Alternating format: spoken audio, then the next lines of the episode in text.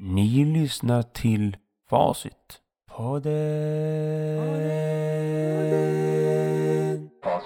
Facit.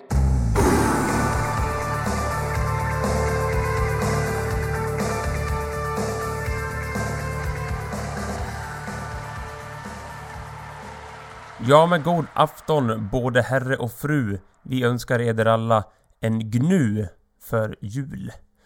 Jul kommer ju sen. Och då kommer det också vara problem och krig, vad som ni vet. Och kanske de nya apkopporna. Det kommer ju apkoppor. Förut fanns det svinkoppor och vad sa man det fanns många koppor. I USA som var chickenpox och swinecops. Men nu finns det monkeypox, apkoppor. För oss homo sapiens och humus sapiens som ju är här på jordklotet. Apkoppor, nya grejer här. Man kanske förvandlas till en sämre apa. Intressant. I alla fall, Facitpodden drar igång här, avsnitt 65. Vilket innebär ju att det är ju fantastiskt många avsnitt med start september 2020. Och låt oss säga att det skulle vara september 2022 nu, alltså 2 år, det vill säga 104 veckor. Då är det mer än ett avsnitt varannan vecka. Så snabbt går det här i Facitpod. Ni får stödja min podd.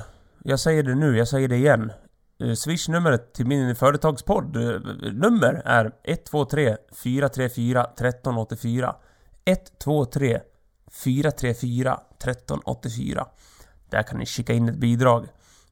Tänk bara på om ni skickar in 1,75, då får jag betala 1,75 för transaktionen. Så att jag får alltid...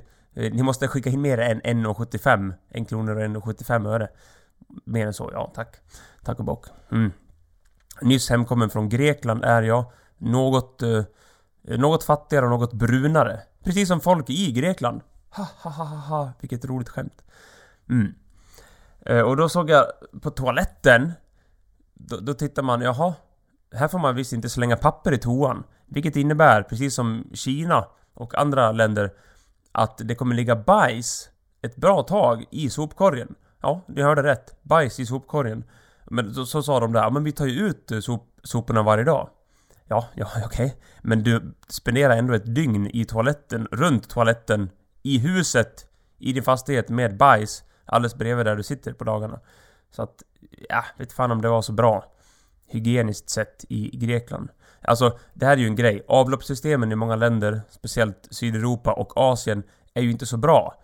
Så att när du har torkat ditt könsorgan, vad du nu har för någonting, och arsel, alla har ju ett arsel. Du kan inte byta arsel, du kan inte byta kön och sen säga, oj, nu har jag ett manligt stjärthål. Nej, du har ett stjärthål, det är samma. Eller så har du det stjärthålet. Skitsamma. Du har ett stjärthål och allt det andra. Och då kommer ut saker där och sen torkar du. Och sen visst, du får spola ner piss och skit och spyr och allting. Men pappret, det får du inte spola ner för då tar det stopp. Så pappret får du lägga i soporna. Oavsett vad som är på pappret. Och ofta är det ju bajs på pappret. Och vilket innebär att det ligger bajs i sopkorgen ganska länge. Och...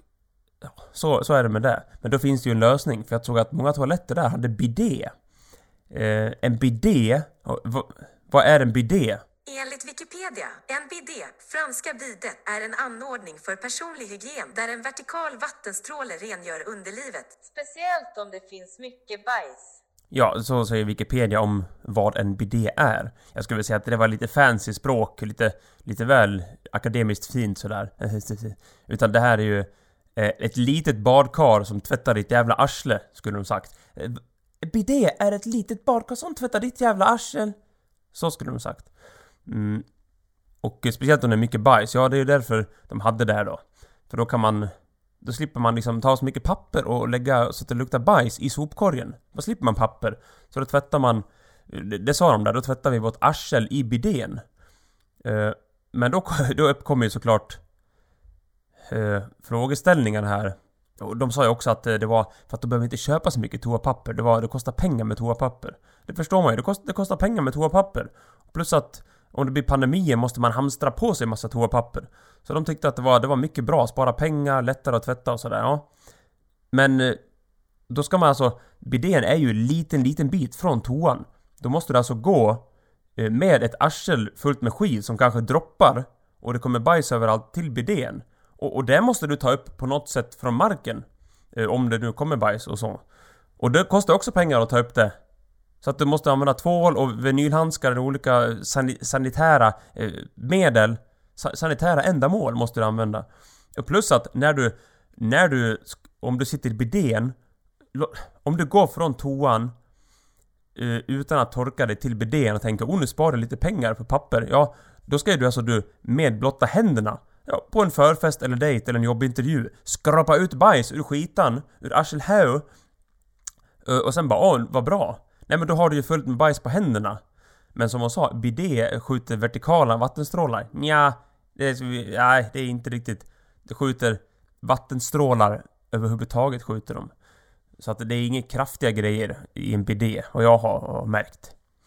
Så då kommer du från bidén och tycker att du har sparat lite pengar på toapapper, men händerna fulla med bajs. Då måste du tvätta dem med extra mycket tvål och allting plus att jag vet inte om det sparar så mycket pengar på det där. Det kanske... Du kanske måste göra både och. Du torkar dig med papper. Slänger pappret i bajspapperskorgen om du nu bor i sånt land. Och sen går du till bidén och gör rent ditt arsel lite extra. Men då tänker jag... du kan ju göra rent arslet i duschen. Eller varför inte handfatet? Måste du ha 4 anordningar? 4 anordningar med vatten som kommer i ditt badrum, alltså toalett, bidé, handfat och dusch. Alltså, det är som att arslet är så pristine och speciellt så att du måste ha ett litet jävla rikemans badkar som de hade på Titanic och så här rika ställen där de hade slavar. Du måste ha ett litet badkar bara för arslet. Men typ huvudet, armhålorna, snopp, pung, förhud, det kan du göra rent lite överallt. Nej, men för arslet, oj, arslet som är så noggrant, där måste du ha ett litet badkar för att det är rent arslet. Nej, köp inte riktigt det faktiskt.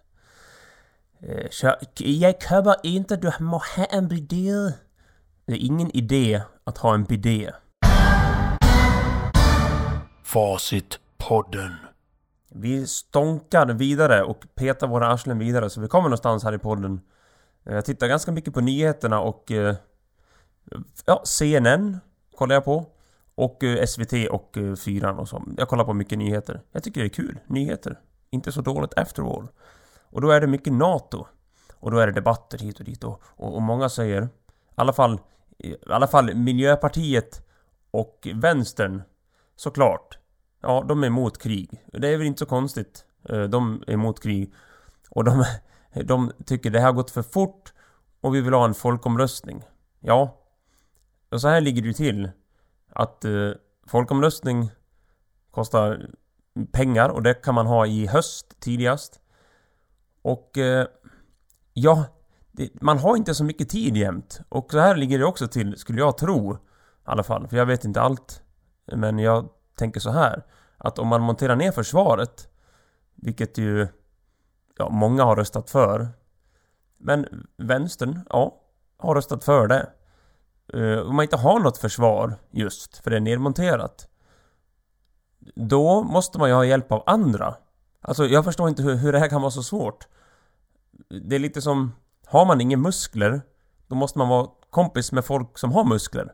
Till exempel om man kommer in på fängelset och hamnar i något gäng, så måste man välja vilket gäng ska jag vara med i? Vilken typ av könsorgan ska jag suga här på fängelset? Ja, Sverige har monterat ner sin armé. Typ slutet på 90-talet började det. Kanske mitten på 90-talet tänkte man nu, vad skönt, det är inget farligt. Det är ingen Berlinmur och ingen Sovjet och fan nu är det gött. Ja, men har man ingen armé och världens säkerhetsläge ändras, vad ska man då göra? Alltså jag hade ju köpt att man hade sagt nej, i NATO inget för oss och vi måste förankra det med folkomröstning eller något annat. Jag hade ju kunnat köpa det om man hade haft ett försvar. Kanske. För då kan man ju säga att Sverige står starka. Men nu är det ju inte så. Plus att man blir ett ganska lätt mål. Om det skulle vara Island med i NATO, Tjeck, Finland, Sverige. Eller så Island, Finland, Norge och Danmark. För det är de. Och då är också Svalbard med där och Grönland och massa Baltikum, allting, Polen, Tyskland. Okej, ska Sverige sitta då där som en sittande anka utan armé och vara ett svagt land och ett lätt byte? För vi har ju lärt oss nu, har man inte lärt sig det här än, att Ryssland tar ju enkla vägar såklart. De kunde gå in i Tjetjenien som ju var en del av Ryssland, eller är en del av Ryssland, och försöker kriga sönder där och kuva utbrytarrepubliken och bombade sönder deras huvudstad, mycket riktigt. Ja, det kunde de göra för att det är ganska litet pris att göra det. Och inte långt efter så gick de in i Georgien, ett land som inte heller är med i NATO, och bombade och instiftade lite halvrepubliker där. Kolla Sydossetien och Abchasien. Ligger ganska nära Svarta havet. Ja, och sen Syrien. Bomba och förstör. Men det var runt 2014-2015. Men 2014 någonting. Ja, då tar man ju Krim. Och det är inte heller ett NATO-land. Alltså Ukraina. Så Georgien, Ukraina, Syrien. Ja, det är inga NATO-länder. Och de fick på nöten. Men NATO bildades i slutet på 40-talet. Och sen dess, ja, har ingen NATO-land varit i krig. Inga seriösa väpnade konflikter. Folk har inte dött i onödan och så vidare och så vidare. Så det är ju ganska bra ändå. Att, vad fan är det? Ja, 49, låt säga från 50 till 2022. Ja, 72, 73 år låt säga.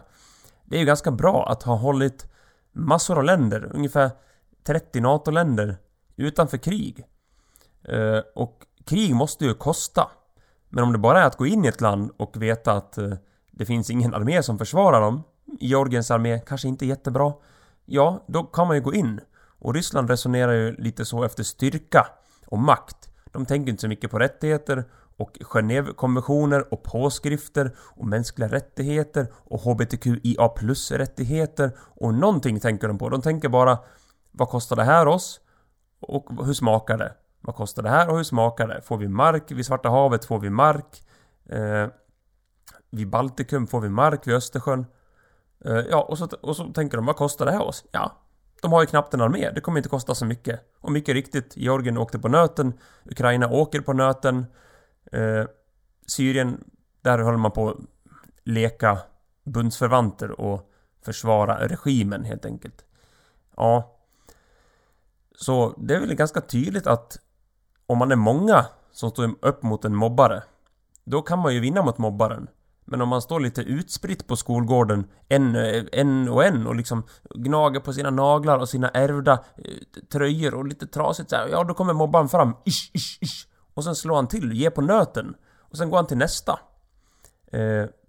Så här funkar ju hela världen skulle jag säga. Fiskstim, inte fittstim, fiskstim, mörtar till exempel. Eller löjor som jagas av abborre, gös och gädda. Ja, de åker ju inte runt själv i sjön och bara så här, jag är en mört, jag är en mört. Nej, för då blir de ett lätt byte. Då blir det tydligt att här har vi en mört, en ensam mört utan bundsförvanter fan det nu heter, och utan kompisar någon. Ja, men vi tar mörten, äter upp han på en gång. Det är så man fiskar. Man sätter inte på massor med fisk på en krok och hoppas på att det ska bli napp. Man sätter på en fisk för att då singlar man ut den ur gruppen och då ser den svag ut. Och ja, låt säga att Ryssland och Putin är som en stor lat jävla gädda som vill äta mycket men gör med lite energi. Den vill åka runt under näckrosor och stora växter i sjön och bara ta lite enkla byten så. Men kostar det mycket att man måste jaga runt i ett stim och åka i grottor och det kommer hela stimmet där. Vad fan ska jag göra? Nej, jag tar något annat. Då får Ryssland ta något annat land. Så det är ganska skönt att ha massa kompisar med massa vapen och så. Så jag förstår inte riktigt att det här är så svårt. Det är väl klart att i det här läget utan armé så måste Sverige vara med i NATO. Och sen ska man inte stirra sig blind. NATO och ha kärnvapen och bla bla bla. Ja, det är kärnvapen, ja. Men Ryssland har ju också kärnvapen och Ryssland är just nu den stora boven. Så vi måste ju vara med någon annan som har liknande bra vapen. Igen då, har man inte så mycket muskler måste man vara kompis med folk som har muskler. Och hjälpa dem på något sätt. Man kan ju inte få utan att ge. Då blir det som ett förhållande. Där någon suger massa kuk och kliar på ryggen och masserar och jobbar och sliter och tvättar och diskar och dammar och städar. Och den andra personen, killen i detta fall, han slickar inte mutta. Han masserar inte, han kliar inte, han kliar sig själv på pungen och han äter panpizzor. Ja, det förhållandet, det funkar inte så bra. Det ska sugas kuk, det ska slickas fitta, allting ska det göras. Då blir det rättvist. Och vi kanske måste suga lite europeiska kukar här för att få lite hjälp tillbaks. Kanske måste suga en och annan sur turkisk pung också. Och en och annan svidande saltkroatisk dolme.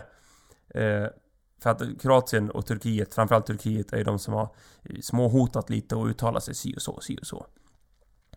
Och om det nu skulle vara så att Turkiet vill förhandla och så här, att Sverige stöder för många kurder och för många organisationer som Turkiet tycker är terroristorganisationer. Då, ja, alltså vill man ha hjälp, vill man vara skyddad eller inte, då kanske man får förhandla lite. Man kan inte bara säga nej, vi vill inte göra någonting. Man kan inte få massor om man inte ger någonting. Man måste ge lite och ta lite.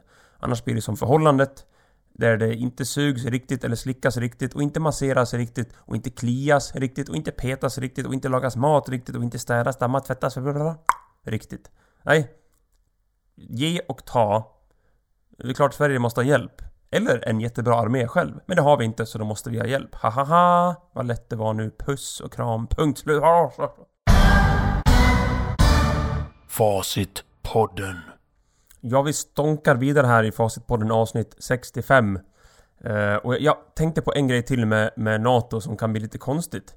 Det är ju liksom ingen angreppsgrej utan man får ju använda sig av NATOs styrkor från andra länder om man blir attackerad själv. Till exempel, ja, om Ukraina hade varit med, då hade det kunnat blivit så att de hade fått hjälp av NATO-styrkor. Men sen finns det ju sånt som jag antar kommer vara jäkligt svårt att bena ut. Till exempel, om nu Polen skulle anfallit något land. Till exempel Polen anfaller Ryssland. Varför vi vill ha någon rysk naturtillgångar här. Polen anfaller Ryssland. Ja, då är klart, Ryssland kommer anfalla tillbaks. Och då kan Polen säga, nej men hallå, Ryssland anfaller oss, kan vi få hjälp från NATO? Och då kanske NATO säger, nej men det var ni som började. Och jag tänker mig att det kommer komma ganska många situationer som är lite som första klass eller andra klass. Det var de som började, fröken, det var de som började. Hur ska man veta vem som började? Det är ganska svårt. Hur ska man kunna veta vem i Israel-Palestina-konflikten som började? Ja, då kommer man tillbaka och det är massa folk med skägg och det är förr i tiden och det är getaherdar och det är Moses och Jesus och sen blablabla, Big Bang. Ja, det är Big Bangs fel. Så det kan vara lite svårt det där att bena ut. Vem var det som började? Ja, det skulle jag vilja säga om NATO. Sen en sak som, nu kommer det ett mycket bra segment här som handlar om naken dating. Och det här programmet heter ju Naked Attraction och det här måste ni ha sett. Det har gått på kanal 5 väldigt länge. Det kommer snart till Sverige och har beslutats, ska vi se när det var, i början av mars i år beslutades det att Naked Attraction kommer på svensk tv. Inte på SVT, för det är lite squeaky clean, det ska vara lite familjärt och lite mysigt så. Men på 5:an, som nu är Discovery Plus kanal, så kommer det komma Naked Attraction. Ska ledas av Sofia Eriksson, som nu heter Sofia Wistam. Ja, ni hörde rätt. Orups förra flickvän, Sofia Eriksson. Och det här är ju kul eftersom det här är ju lite vad jag har efterfrågat utan att veta att det här programmet fanns.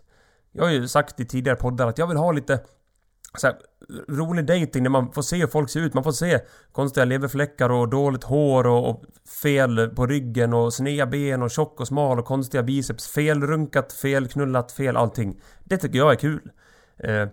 Så att det här programmet har funnits i cirka 6-7 år i The Great Britain, Storbritannien. Och det går helt enkelt ut på att dejta nakna. Eller dejten kommer ske med kläder på. Men en vanlig dejt enligt det vanliga universum som vi nu har accepterat börjar ju med kläder på och slutar förhoppningsvis kanske med kläder av. Avföring. Men här, i det här programmet, så börjar man utan kläder. Och sen när man går på dejten, då sätter man på sig kläderna. Och så här går det till. Att det står en person. Låt säga Vanessa. Vanessa står där. Och innan programmet börjar har ju Vanessa skickat in och säger: jag vill vara med. Jag tycker om... Jag tycker om bögar. Korta bögar som ser ut som dvärgar baklänges. Och då ställer de upp massa korta män där. Bögar kanske. Nu har inte det här hänt. Men det är mycket olika folk som står med där. Så Vanessa skriver in och säger: jag tycker om heterosexuella män och jag är en heterosexuell kvinna. Jag tycker om latinos och greker och långa och så. Hon skriver in ett brev. Och sen sätter de ihop ett smörgåsbord av 6 stycken nakna personer som står bakom en liksom curtain, bakom en gardin.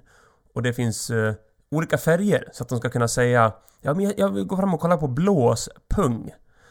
Inte att han har en blå pung eller att man ska blåsa på pungen, men de säger: ja, men jag går fram till den grönas pung eller den blåas pung. Så jag vill kolla på pungen, så går de nära och sen ser programledaren: vad tycker du om pungen då? Ja, jag tycker... Ja, det är lite stor pung för mig. Jag vet inte ens vad jag ska... Så pratar de om pungen. Och det är så jävla roligt. Och det är så befriande. Det är liksom inte så här: en pung. Utan det kommer fram så här roliga disclaimers om vem som uppfann pungen. Eller hur afrikanska pungar ser ut. Det är jätteroliga små saker. Det är sant. Det är sant. Och det här programmet kommer nu komma på kanal 5.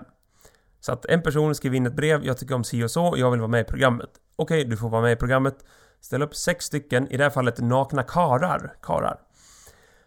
Och ja, de står där. Tatueringar, mörka, ljusa, korta, långa, tjocka, små kukar, stora kukar, hängiga kukar, snea kukar, pung, konstig pung, en pukar, två, blablabla. Allting har de där. Och det är jävligt kul. För att vi är ju van vid att vi tittar på porr. Och alla kukar är helt normal, fina och perfekt raka och långa och ståndaktiga och så. Här får man se typ kukar som är typ gömda under fett och hår och under tatueringar och bortslitna tatueringar, konstigt gymmade människor som inte har koll på någonting. För så ser verkligheten ut. Så är det. Det är liksom ingen Instagram hunktävling här. Utan här ställer vi fram allting. Alla kroppar accepterade och det är jättebefriande, ska jag säga. Det är liksom folk är nakna. Och första ronden säger de så här: please take up the curtain for the bottom half of the body. Då tar de upp den här kanten på, låt säga gardin, men det är ingen gardin, men de tar upp gardinen här så man får se bara upp till midjan. Man får se könsorganet och benen och allting. Och då säger de: oj, vilka fina fötter, säger de. Ja, jäkligt fina fötter. Jag tycker om de där, benen är fina. Kuken kanske är lite för stor för mig, säger någon. Och någon säger: lite för liten. Och det är liksom inget märkvärdigt med det. Det är inte så här: titta, en pung och en kuk. Utan de säger bara. Och det, visst, det objektifierar kroppen. Men kroppen är ett objekt. Och anledningen till att vi tycker att det är lite hischambischan och lite taskigt att objektivt kommentera en kropp är för att vi vill inte att någon ska bli ledsen. Men här är ju folk med för att de vill vara med. Både den som står där som är utvald och de 6 stycken som står bakom gardin. De är ju där för att det är kul. Och de vill ha en upplevelse utöver det vanliga. Och då är det ju liksom inte så hemskt. Då får man snarare lära sig på plats att ta roliga kommentarer och kritik för sin kropp. Och det här är ju mycket bättre dating in the flesh, live. Istället för online eller i Messenger när man bara skriver saker. För att nu har jag märkt att människor är väldigt, väldigt snälla mot varandra. Låt säga att någon tycker att någon är väldigt, så här, väldigt smal och inga muskler och så här. Men då säger inte de: jag tycker den där personen är ful för att den har inga muskler och är smal. Utan då har jag märkt att då hittar de på andra saker som de kanske faktiskt tycker om. De kanske tycker om dens fötter. Och så vilka muskulösa vader. Folk fokuserar på saker som de tycker om. För att, let's face it, på varje kropp i stort sett finns det ju någonting man tycker om. Och jag tror att online så blir vi inte så schyssta på det där. För vi behöver liksom inte se ett ansikte med mun och läppar och näsa som blir lite ledsna eller bekymrade när vi fäller en kommentar. Utan vi sitter bara och skriver: din jävla kossa, din jävla fet, hörru, du har inga muskler. Folk skriver taskiga saker online. Men när man står där och möter varann, person, skala 1 till 1, mitt emot varann och de är nakna. Eftersom den som väljer ut personerna, den som står där och är programmets huvudpunkt, ungefär som i Bachelor, den personen får också i slutet klä av sig naken. Så de som står där bakom gardinerna, 6 stycken resliga karar, de får också se tjejen i slutet. De som är kvar, för att hon väljer bort den. Och det är det här som fick så mycket kritik förut i Robinson i början. Åh, ska man välja bort varandra? Ska man rösta bort varandra? Tycker inte om varandra? Varför? Ja. Och den personen som blev utröstad först i Robinson, han tog ju tyvärr självmord för att, ja, någonting. Men då har man nog större problem än att bli utröstad i ett tv-program om man tar livet av sig när någon säger jag tycker inte om Jonas. Kanske man ska gå en kurs i känslohantering istället för att skylla på andras kommentarer. I alla fall, de står där. Första rundan, ta upp grinden till knäna. Eller ta upp den ovanför könsorganet och säger de, men kolla vad fint. Vilken, den där killen är borta, bra kuk. Och de är liksom schyssta. Det är så underbart att se. För att det är ingen som säger taskiga saker, utan de fokuserar på det lilla som de kanske tycker om.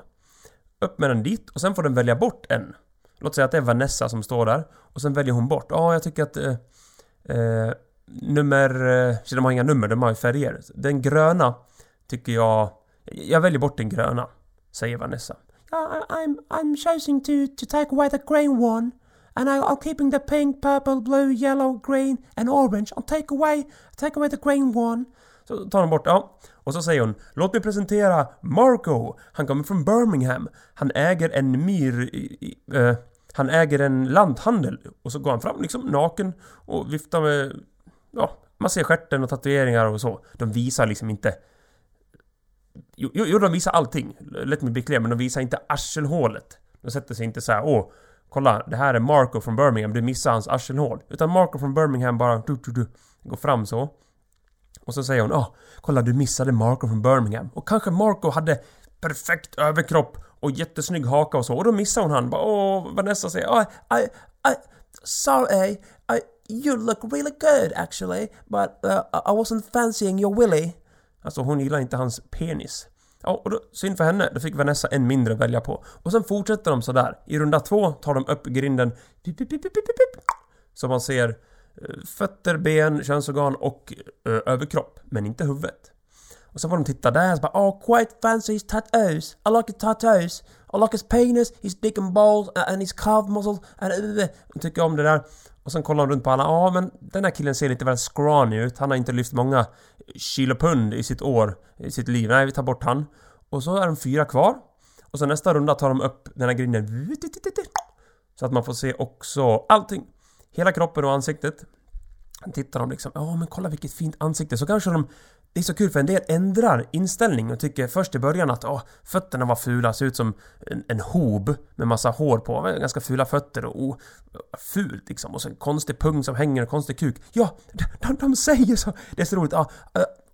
That's a really hanging sack of balls.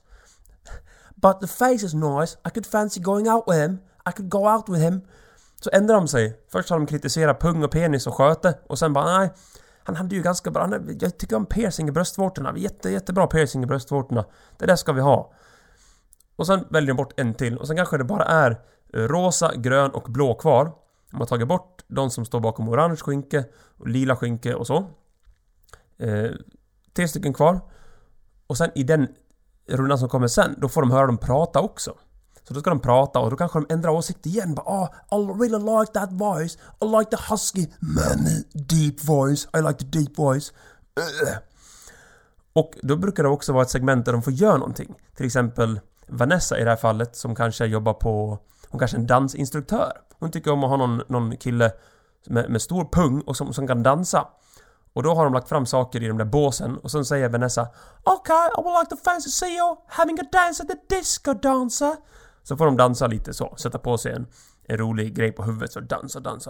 Och så tycker hon, men jag slår i samman här. Penis och pung och röst och tatueringar och bra muskler och piercing i bröstvårtan och så.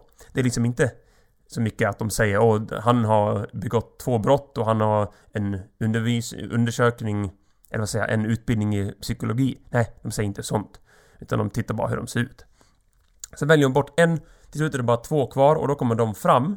Och vid det här segmentet när det bara är 2 kvar, låt oss säga Marco och Adam. Då är det bara 2 kvar. Och då får Vanessa också gå och byta av så att hon tar av sig alla kläder. Så att de 2 sista killarna i programmet får se tjejen naken också. Men det är hon som väljer sen. Så tittar hon runt och bara... Så jag väljer dig, säger hon.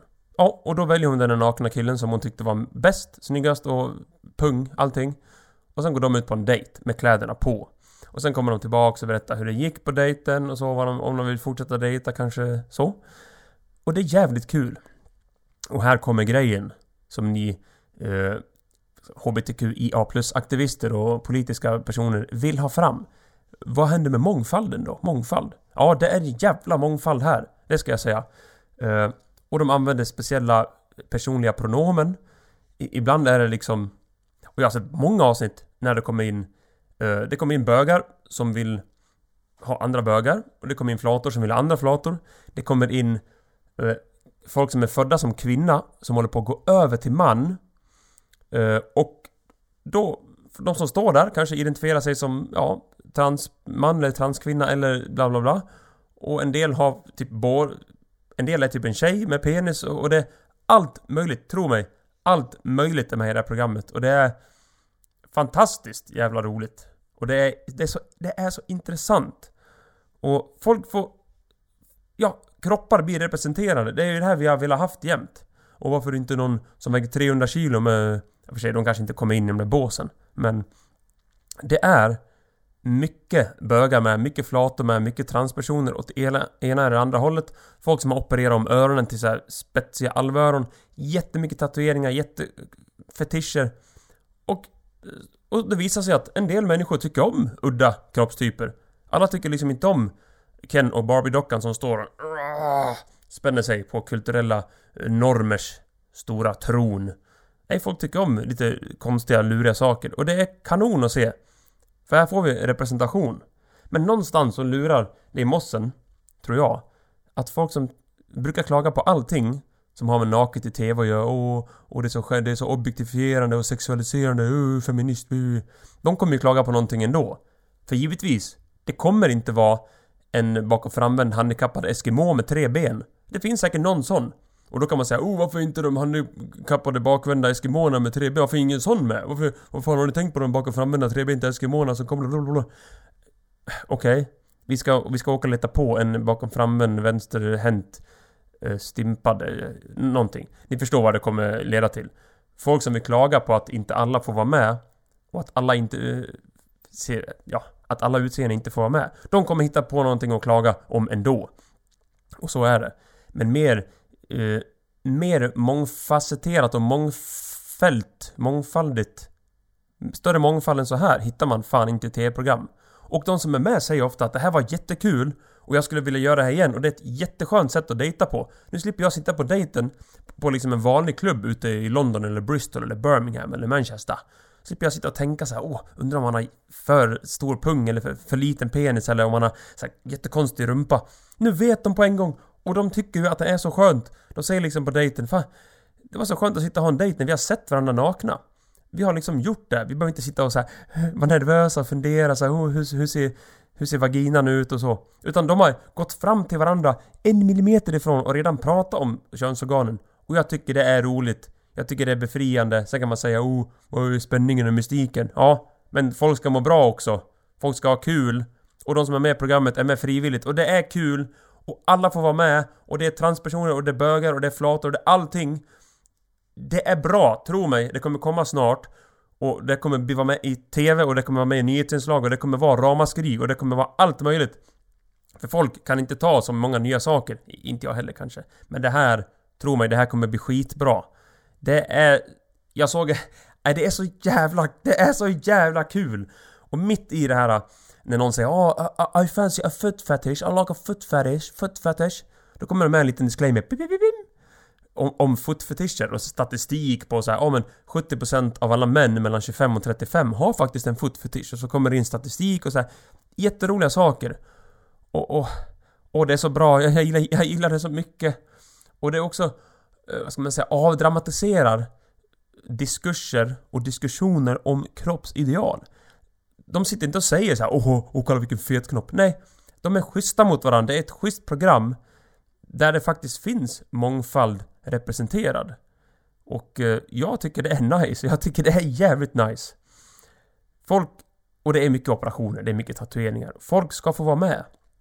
Det är kul. Och det här har ju ingenting med kvalifikationer. Det är liksom inte som att en läkare, och vi måste ha en läkare som är en dvärg, och vi måste ha en läkare som är jättelång, vi måste ha en läkare från Uganda, vi måste ha en läkare från Island, och så alla får med. Nej, en läkare måste vara bra. Men här är det utseenden. Och alla utseenden duger, ta med fan, som de är.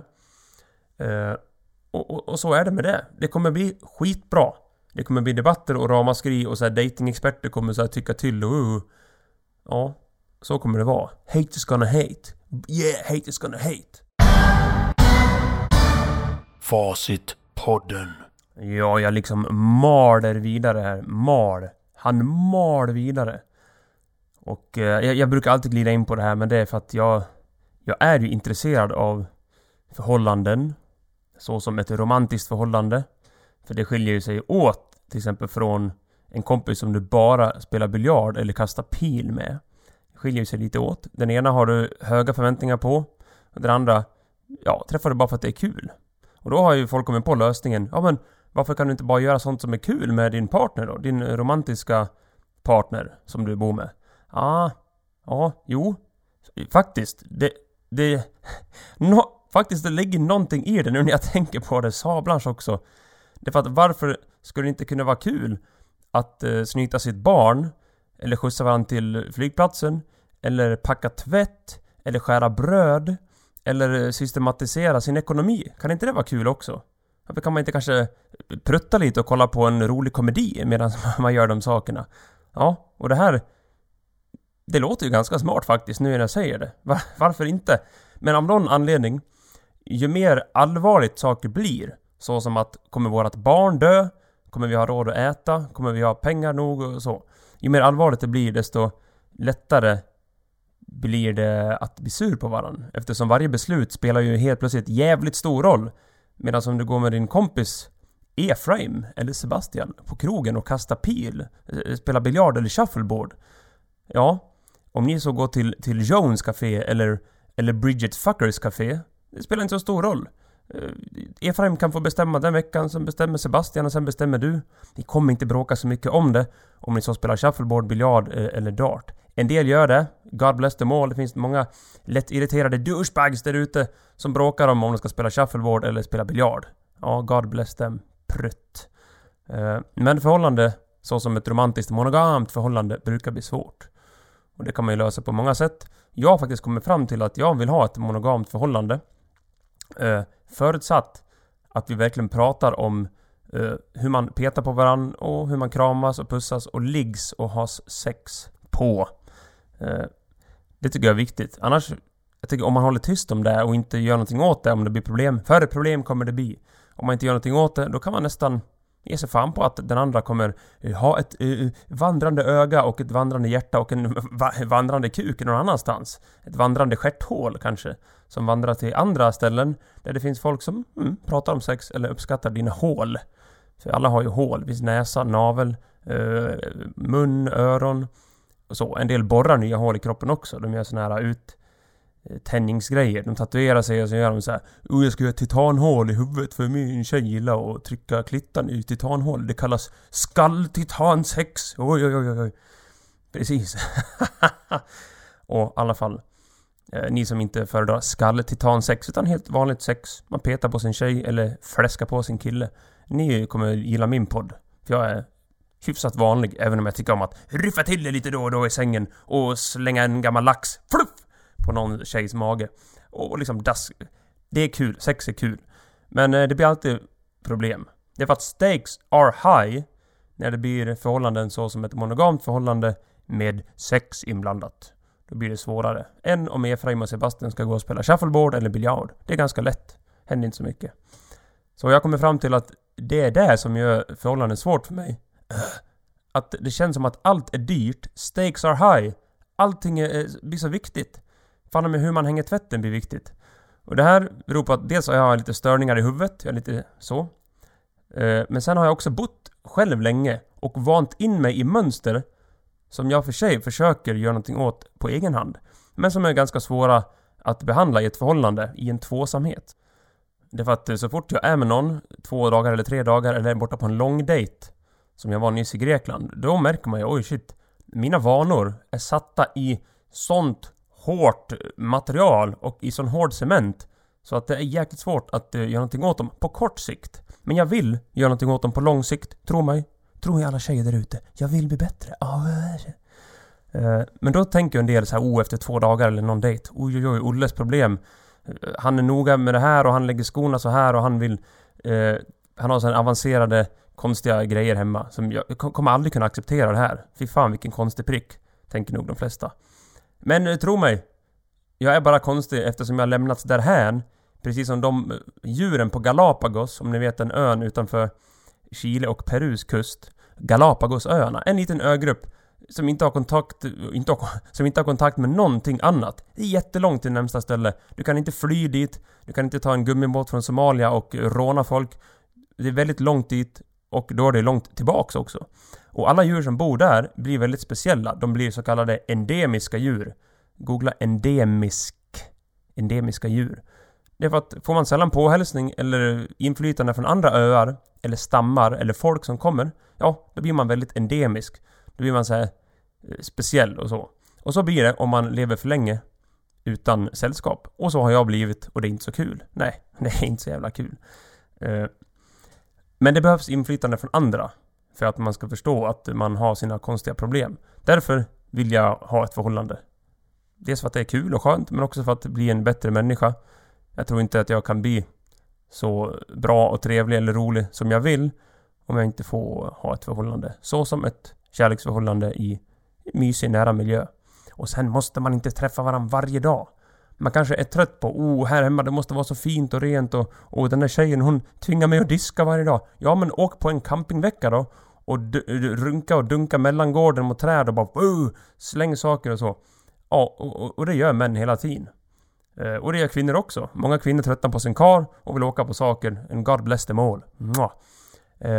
Och då finns ju också lösningen att man har en så kallad man cave.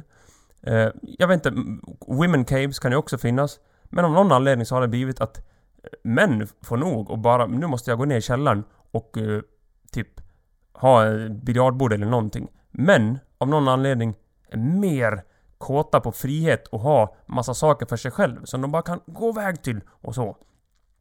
Kvinnor brukar mer vilja åka och prata med andra kvinnor. Män vill gå ner och sura och tycka saker i en källare och ha en bultsax och dunka saker och så. Men många kvinnor gillar att göra det också. God bless them all. Men det verkar inte lika vanligt faktiskt i det kvinnliga släktet. Vad nu det beror på. Ja. Saker beror ju på någonting, men det orkar inte jag bena ut nu. Nu ska vi damma ihop dagens avsnitt. Hoppas ni tyckte det var kul. Jag pratade om en bidé och varför en bidé är så bra eller dåligt om man får bajs på händerna. Och sen, lite sånt. Pratade om Naked and Afraid och NATO och hur det kan bli med NATO. Han börjar med kriget och då ska vi hjälpa till och han börjar med... Precis. Och lite dating och Naked and Afraid. Eller vad säger jag? Naked Attraction. Sorry. Naked Attraction. Precis. Man får se Åkes persade pung och Efraims ihophäftade arselhål. Det kanske kommer på Naked and Afraid. Nu är dags att damma ihop den här episod som är 65. Och det beslutar jag eftersom förra episoden var nummer 64. Då fick det bli nummer 65. Jag pratar fort, men det går ju så bra att prata. Och ni lyssnar ju. Så trevligt, så trevligt. Ni får gärna stödja min podd. Antingen skriver ni till mig. Olle, din podd är så bra. Puss och kram. Hehe, ses aldrig mer. Eller så skickar ni ett bidrag på 1,75 eller mer. Det är för att det kostar 1,75 kronor för varje överföring via Swish till mig. Så gärna mer än 1,75 öre. Skicka till 123 434 1384. Så ska det vara, precis. 123 434 1384. Det är det sättet ni kan stödja min podd på, förutom att lyssna och säga fina ord till varandra och bli bättre människa. För det ska vi bli. Nu dammar vi ihop. Dammar ihop detta sablans avsnitt. Det var bidé. Det var NATO. Det var Naked Attraction och lite dating och kärleksbekymmer. Ja, Kärleksbekymmer har vi allihopa. Precis som ett stjärthål. Man kan inte byta kön på sitt stjärthål. Det går inte.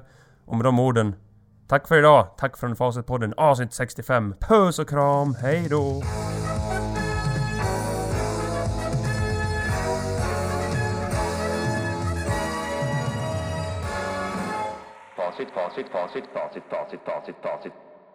Facit för helvete.